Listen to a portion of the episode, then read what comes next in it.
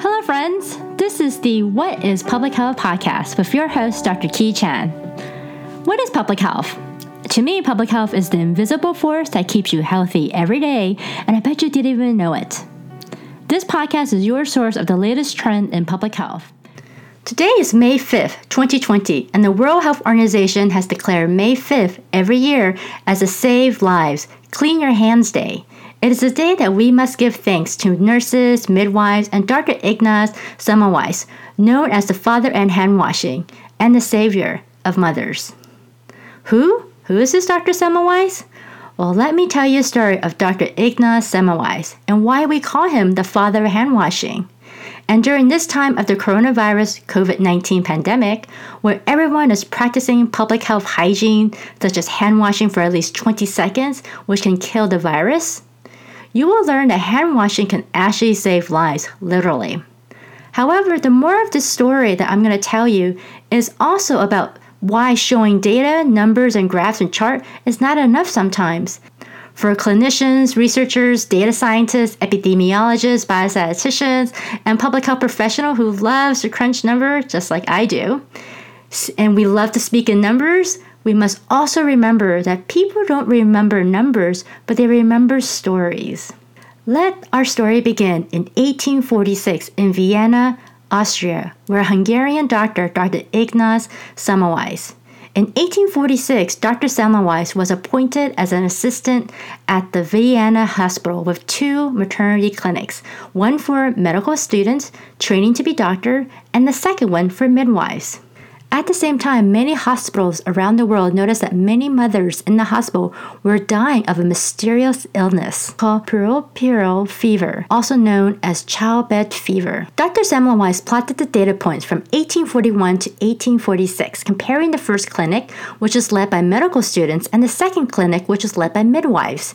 In 1841, the medical students delivered about 3,036 babies although there was 237 deaths in the first clinic. In the second clinic, midwives delivered 2,442 births, although resulting in 86 deaths in the second clinic. Was this just a one-year mishap? So Dr. Semmelweis plotted the data over time. You will see that there's a steady increase over time proportionally in the death rate. By 1846, the first clinic had 4,010 births, and 459 deaths, which is 11.4% death rate in the first clinic led by medical students. In the second clinic, they had 3,754 births and had 105 deaths, which was a 2.8% death rate in the second clinic led by midwives. As an observant scientist, Dr. Semmelweis discovered this disturbing trend. He noticed that in the first clinic where they were training medical students, they had an average maternal mortality rate, the death rate, of 9.9%, which was significantly higher than the midwife second clinic, which had an average of 3.9%. Why are there more mothers dying in the delivery room led by medical students compared to the clinic led by midwives? Dr. Semmelweis used the data to generate hypotheses. The two clinics use almost the same technique for delivering babies, so Dr. Semmelweis eliminated that the deaths could be due to medical practice itself, also known as malpractice as we call it today. Then one day he noticed a close friend accidentally was poked by a scalpel while conducting autopsy and later died from the wound. Then Dr. Semmelweis performed the difficult examination of his friend, and he noticed that there was strong similarity in the pathology of his friend's illness and of the women who were dying during childbirth due to childbed fever. Dr. Semmelweis then observes the behaviors of medical students and midwives before, during, and after the clinic. Today in public health, we call this observational study. At the Vienna hospital, it was not uncommon for doctors to perform autopsies in the morning and then spend the rest of the day attending patients in the maternity ward without even washing their hands. I know what you're thinking ill. Therefore, Dr. Semmelweis concluded that medical students were not washing their hands when they went from doing autopsies and then went straight to the delivery room, whereas midwives mainly remained in the maternity ward the whole entire day and didn't work on autopsy, so there was no opportunity to transfer germs to, an, to the mother. This is why we see a lower maternal death rate in the second clinic. I know you're probably wondering, well, why isn't it 0% in maternal death rate in the midwife's clinic if they were there and washing their hands? In general, there are many causes of maternal death, including postpartum hemorrhage, eclampsia, obstructed labor, and sepsis. Dr. Semmelweis implemented a new hand washing policy. All doctors must do a thorough hand washing protocol with chlorinated lime solution after any autopsy. In mid May 1847, the maternal death rate in the first clinic was 12.2%, but once the hand washing policy was enacted, the death rate decreased to 2.2%. That is an 82% decrease. Hand washing surely saves lives, but behavior change is hard as we know it. After six months in early 1847, we see a slow increase in the death rate, increase from 2.2% to 3.5%. Why? Did doctors decide to stop washing their hands when they noticed that they were saving lives? Well, not exactly.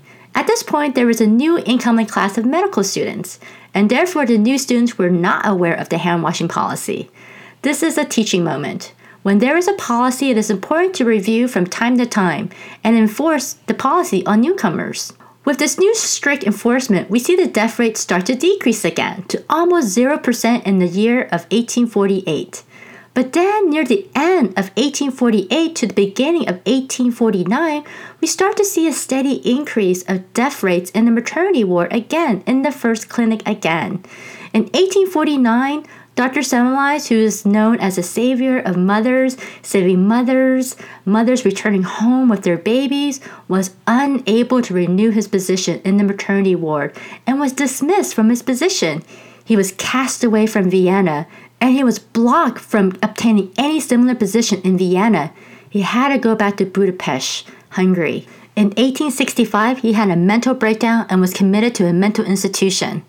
Two weeks later, he was dead at the age of 47 due to infection, or as rumor has it, he was beaten to death by guards. What happened? There was a policy, there was positive results, and death rate declined. Well, the moral of this story is that timing is everything. Don't just show the data. What's the story behind the data? Dr. Semmelweis was too advanced for his time. He faced sharp criticism, ridicule, and resistance from an established medical community. Here are some speculations. Number one, saving face. The medical community as a whole just couldn't accept the fact that hand washing policy. When they saw the positive result, Dr. Semmelweis couldn't back up his discovery with any scientific evidence. So if you want to convince doctor to change, you got to have some strong evidence. Number 2, ego. Physicians were unaccustomed to being reproached, recommended by his colleagues. Number 3, disbelief. Semmelweis medical peers just couldn't accept the fact they were the primary cause of childbed fever deaths, the lives of these women. And they just couldn't believe that the lives of these women could be simply saved by better hygiene. So, what are some lessons we can learn from Dr. Semmelweis? Well, hypothesis is not accepted until you can prove it with data and publish it. Dr. Semmelweis took 14 years to publish officially his data about his childbed fever finding in 1841 through that time. 14 years to publish is a pretty long time. From my experience as a scientist and a public health professional, it can take between one to three years to test the hypothesis, design the study, run the experiments, run the study, analyze the data, and about six months to a year to publish the data. Of course, this depends on different fields. If you have easy access to data sets and conduct secondary data analysis, you can do a study within six months and get a paper out pretty fast. But if you're conducting a clinical trial or a longitudinal study that studies people's health condition over a lengthy time, that study can take several years until it's completed. However, if it's a long study, you can still publish small findings, updates, methods, literature review, commentary in the meanwhile so you don't lose momentum and still be recognized in the field in the meantime. Number two was the curse of knowledge. Dr. Semmelweis forgot what it was like to not know something. Semmelweis couldn't grasp why the medical community couldn't understand his simple hand washing advice. And number three was narrative evokes emotion. Dr. Semmelweis failed to tell a story with his data. And number four is the power of data visualization. he failed to visualize his data effectively. I'm not just talking about graphs and figures. You need to visualize the data to your audience.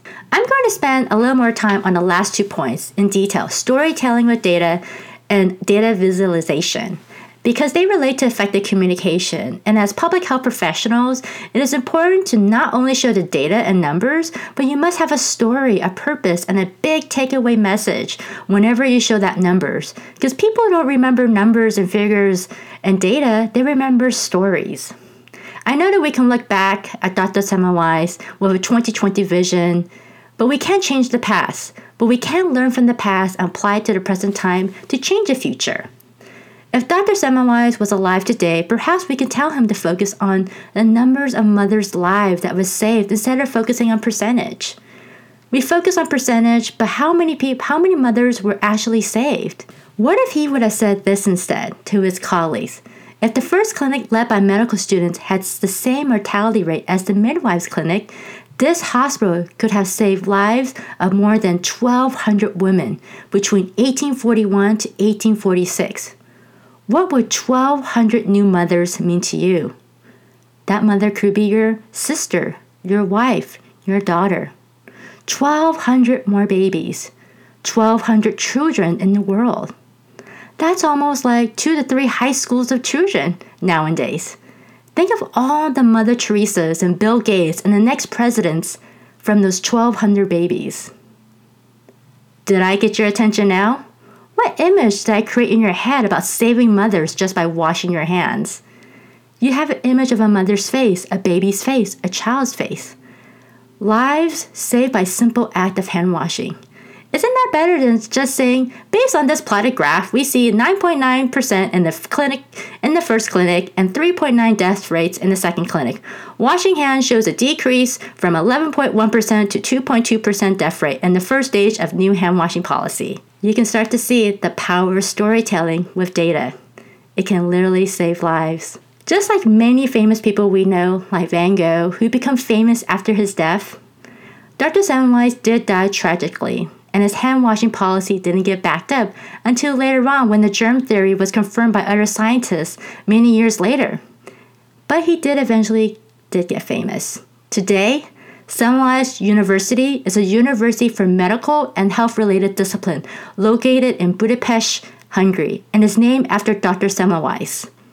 Several years ago, I was very honored to be invited to Semmelweis University to give a lecture on newborn screening, which is a public health intervention where babies are tested for a series of genetic and metabolic diseases within the first 40 hours of birth. Walking around Semmelweis University campus that day made me realize that although his life ended in such darkness and despair, and no one believed in him or his theory, and he died alone in the mental institution, his legacy changed the world of medical practice every day and for everyone. So during this coronavirus pandemic, we should all thank Dr. Semmelweis for his dedication to saving mothers, saving lives, and remember him as the father of hand washing. If you got questions about any of the episodes, feel free to reach out to me directly. And while you're there at it, please subscribe to the podcast and share the episode that you felt connected with so we could be a part of this collective invisible force called public health. Thanks.